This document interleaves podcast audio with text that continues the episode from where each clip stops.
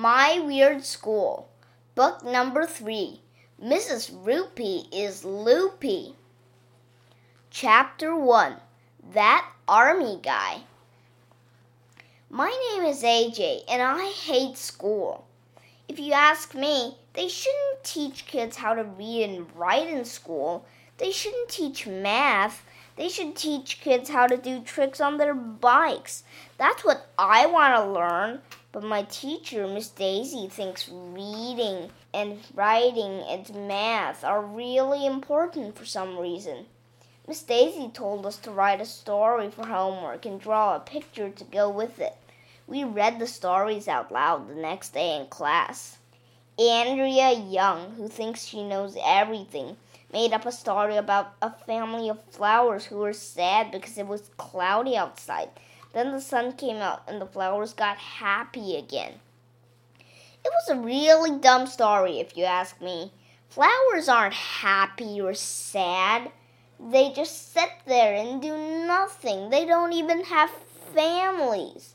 But Miss Daisy kept telling Andrea how great the story was. My story was about these giant man eating monsters fighting on trick bikes in outer space until they were all dead.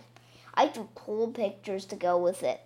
Emily, this girl with red hair, said my story was scary, but Emily thinks everything is scary.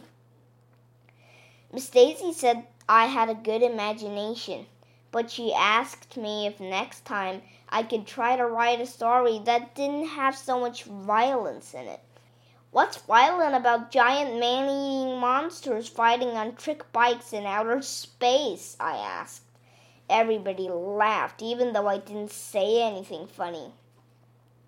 Andrea said maybe I could have the man eating monsters make up at the end of the story and tell each other they were sorry. Monsters don't apologize. Everybody knows that. Andrea doesn't know anything about monsters. We were arguing about it when all of a sudden some funny looking guy marched into our classroom. He was all dressed up in a fancy army uniform.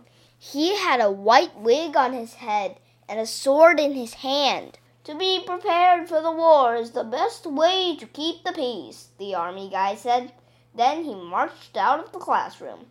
Who was that? asked my friend Michael, who never ties his shoes no matter how many times he trips over the laces. Beats me, I said. Was that Principal Klutz? asked my other friend Ryan, who sits next to me in the third row. I don't know who it was, Miss Daisy said but he is heading for the library. We'd better go check it out. Okay, second graders, single file.